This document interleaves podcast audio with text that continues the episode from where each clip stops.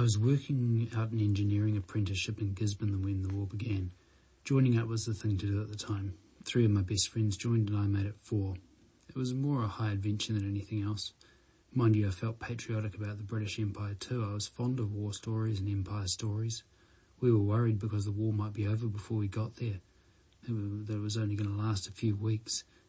We couldn't get there fast enough to be in the show. Egypt, when we landed there, was all hard training. We were subjected to pretty severe route marches up to 24 miles a day with full pack on and the top screwed onto your water bottle, which was where it was supposed to stay. I think that hard training in Egypt was responsible for a lot of the sickness we had on the Gallipoli Peninsula. Men grew restless. They started to say, what the hell are we here for? Even on the dawn of the move to the Dardanelles, we didn't know where we were going. We were just going. We had more reliable information from a fortune teller we met in Egypt. Three of us were coming out of Shepheard's Hotel in Cairo one night. We were waylaid by an old scallywag who offered to tell our fortune to, for two piastres or some other fine sum. We had just enough supercargo to say, right, mate, away you go. I was first through. He said, you are going to fight in a war and you will be wounded but not killed. You will go home. Then he went through the other chaps. He said to the next, you will be in a fight too, but I don't know about you. To the third of us, he said, You will be mixed up in the same fight and injured, badly injured, but you will go home. The fortune teller said quickly, I don't know any more, and took off. But that was how things turned out. I was wounded and got home. The second man was killed on Chunuk Bair. The third survived with shell shock and never really recovered from it, though he lived on many more years. I didn't go ashore on Gallipoli until April the 27th when we were on the island of Lemnos before the invasion fleet sailed, an officer told us, now there's some of you blokes going to be left behind to clean up, so you can't all go. We're not going to call for volunteers because we know we won't get any, so we're going to put names into a hat. My name came out of the hat. It was like a kick in the teeth. So I had to stay back on Lemnos cleaning up while everyone else sailed on to Gallipoli.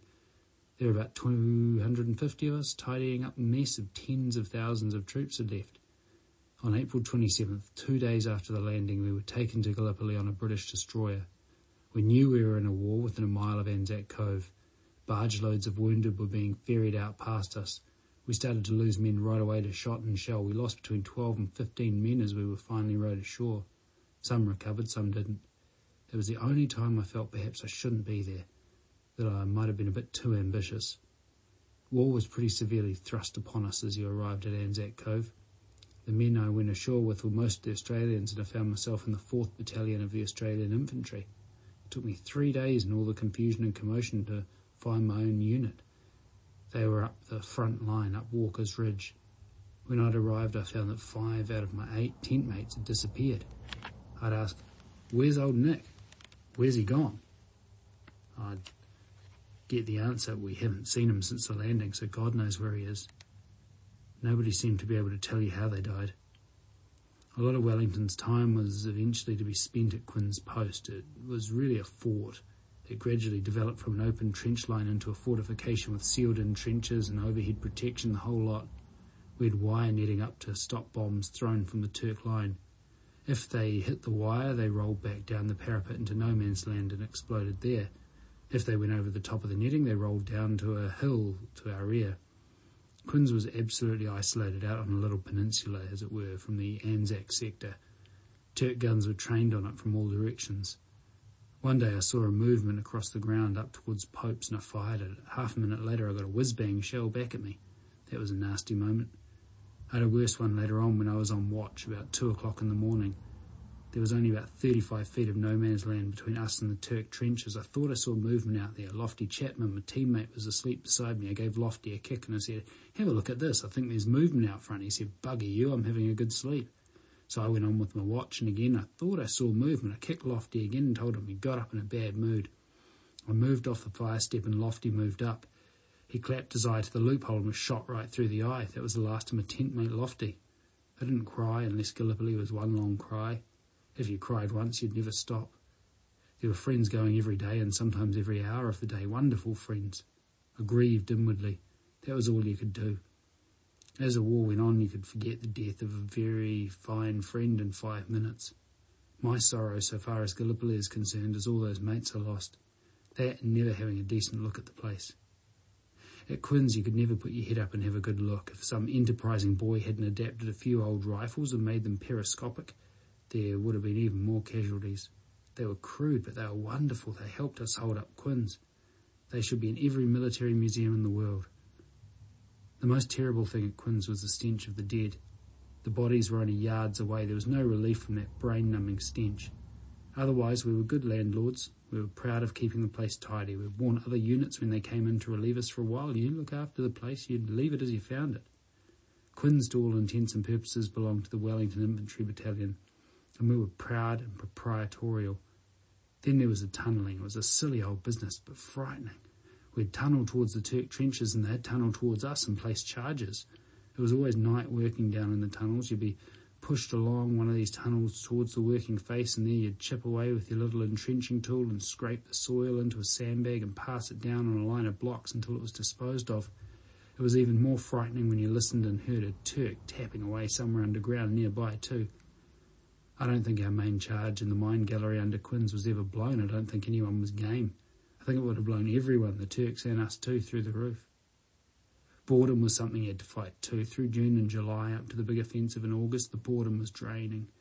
There was nothing to do and nowhere to go to avoid it in a place like Quinn's.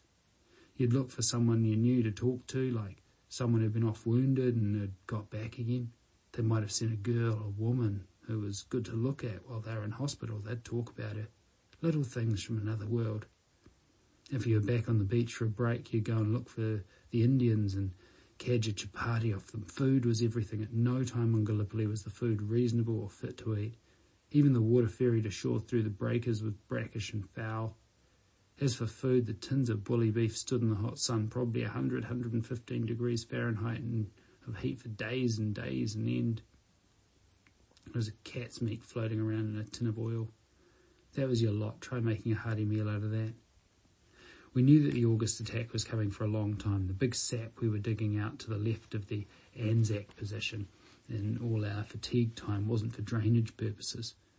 What we didn't anticipate was that we were going to be pushed up into the high country, into the Sari Bair Range, rather than across the flats in from Suvla Bay. We didn't know we were going high until we were congregated at the, the end of a big sap on a day in August. Then we were told what we were supposed to do, so up we went. We moved at dusk. There were one or two skirmishes on the way. The object of the exercise was total silence, no bullets, only the bayonet. But we heard this haka and war cries from the Maoris when they hit the Turks. There wasn't a man left when the Maoris had finished with them. We were instructed at all times to maintain the line of advance. In that steep terrain, it was an impossibility. We became little groups sticking at it until we could find a way up and through. In places, the line was just one or two persons. It was very erratic until we got to the apex short of Chunuk Bair. Then we got into some sort of order for the main advance. That was early in the morning of August the 8th. I was very near the right of the line. The first I knew of the fighting was a little rifle fire to my left as we got to the top. Chunuk Bair was only a ridge, and it was well covered by the Turks on Hill Q and by others on high ground. The first we knew was rifle fire and a bayonet attack. When we got to the top, we didn't have time to look at the view. I never saw the narrows. There were just hills and more hills, and we asked ourselves, where do we go from here? Because there didn't seem anywhere to go. At that stage, we didn't know where we were. We were told later that Hill 971 was our objective, some 1400 yards on. Who knows? Nobody thought to mention it. There we were on Chunuk Bair. We were soon getting even less of a view. The rifle fire became more and more intense until there was just a sheet of bullets almost at ground level. Our field of fire was between us and Turk heads coming over the hill. The first thing we saw of them was heads. Heads were our target. There soon seemed to be thousands of them. The heads, our targets, got bigger as they came closer. By the time the Turks were fully in view, they were within 20 feet in bayonet range. It was time to start with the bayonet. Then you discovered that your rifle was too hot to hold, I mean red hot, practically on fire. You had to grab for a cold one, perhaps a Turkish rifle as long as it was cold. The attacks became more intense. Wellington infantrymen had two or three rifles, one to shoot from and the others to use for bayoneting. Short rifles and short bayonets were best. The bayonet fighting seemed to last weeks. I suppose it was only a minute, and no one likes bayonets, and the Turks seemed to like them even less than us. I don't remember any charges. It was all stand and defend with the bayonet, just a mad whirl. In the back of my head, I could hear the words, Get the bastard before he gets you. Get him or he'll get you.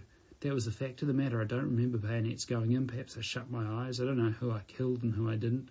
There was always the chance that people with very bad wounds will recover, so you don't know. I wasn't conscious of all the fighting around on Chunuk Bair, only that in my little area. At one point, eight or nine of us were cut off and surrounded by Turks. They motioned for us to put our rifles down and hands up, but we got stuck in and got out.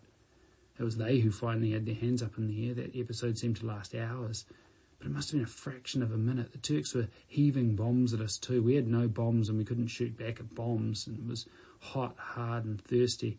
It's only when your tongue actually rattles around in your mouth that you can say you're thirsty. That's no fable, actually rattling around in your mouth. We stripped off our tunics and we were fighting in singlets and in the buff. No one had hats or badges or identification. The Turks were the same. Soon it was so you could only identify a Turk by his hat, his whiskers, and his swarthy complexion. I lost my dearest friend Teddy Charles that day. We joined up together and saw the campaign through until Chunuk Bair. There were no officers left, no NCOs, just soldiers. Teddy led 30 men forward to try and hold the ridge. He called, Come on, Vic! But I was impeded by Turkish fire. We never saw those 30 men again. Later in the dark, I thought I heard Teddy's voice calling for his mother, then for me. By then, the place was crawling with Turks, and I couldn't get to him. He's still on Chunuk Bair, a pile of bones. We were terribly aware of our wounded as the day went on.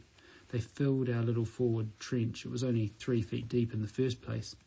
It wasn't long before the dead and wounded were so piled in the trench that we were trampling on them, standing on them with cover only up to our knees. All the time you were thinking, what can we do for them? But there wasn't anything. There wasn't anything you could do for them. They might have been friends, but there was nothing to be done. It would have been suicide for a stretcher bearer to come forward to us. There was just this curtain of fire across the crest of Chunuk Bair, a foot to 18 inches above the earth. I know stories that we shot some of our own wounded up there on Chunuk Bair. Personally, I never had to face up to that one and yet no doubt it would have been a mercy, a blessing for wounded to have been shot by their own men. The bombs that went into the trench made even more carnage among the wounded and dying underfoot. There were more and more dead. If I was asked to give a description of the colour of the earth on Chunuk Bair on the 8th or 9th of August, I would say it was a dull or browny red. And that was blood, just blood. It seems the Otago blokes decided the Wellingtons up the front were getting it pretty hot.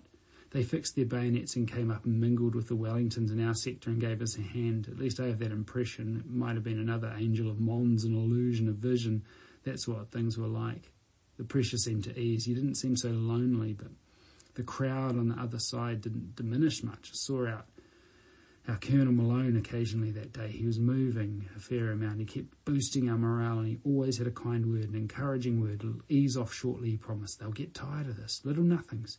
Then he suddenly went missing and we heard he'd been killed marking out a trench line. Many of our wounded were never seen again. They'd slide down to the bottom of ravines, not be able to get out and die there. We had to empty the dead from our trenches and drop them into the ravines too. Their bones are still there. I was on Chunuk Bair until 9th of August. No food, no water, and the Turks were safe as churches until they were in yards of our bayonets. In a lull in the fighting, I would go and collect water bottles from our dead. You had to keep yourself going. No one else could. British troops relieved us on the 9th and were hit by an enfilade fire from their own men. Gurkhas climbing Hill Q were wiped out by shell fire from a British destroyer. I remember moving downhill in the dark. There was a bloke screaming somewhere, screaming terribly. He could have been a New Zealander. He could have been a Turk. We looked for him in the dark and never found him. He just went on screaming. Scared? Sometimes you're too scared to be scared. I would laugh at any individual who says he wasn't afraid. Those who say they're devoid of fear talk absolute phooey. I was paralysed with fear. I was so paralysed with fear on Chunuk Bair and in other places on Gallipoli that I was sometimes incapable of action, but lucky enough to get away. Strange to say, though, at no point did I ever think I wouldn't get home. I was wounded, but I did get home. I was torpedoed in the Triumph, but I still got home. That fortune teller in Cairo had it right. I was wounded after we lost the summit on August the 15th. I was hit out with a party covering engineers laying barbed wire and hit through the shoulder. I walked to a dressing station where the wound was plugged. I was given half a pannikin of rum and told to make my own way back to the beach. I met a man who had half a leg blown away. We helped each other down. I don't know how we made it. Perhaps the rum floated us down. I left Gallipoli two days later. The Gallipoli campaign was very little use to anybody. We never got further than 2,000 yards into Turkey and took months and thousands of dead to do it. The orders were so mad that you wondered whether you were mad or the lunatic who gave the orders. It was noticeable that the author of the campaign, Winston Churchill, never showed his face in Australia or New Zealand. World War One and World War Two were supposed to be for the good of civilization. The good hasn't come off. Havoc and sorrow and distress don't make a good foundation for a better world, for anything at all. The fact is that New Zealanders were led up a garden path. No one wanted to admit it then or later. I have waited 70 years for the truth to be told about it, which has never been, and if I live to see the day, perhaps I will die less angry.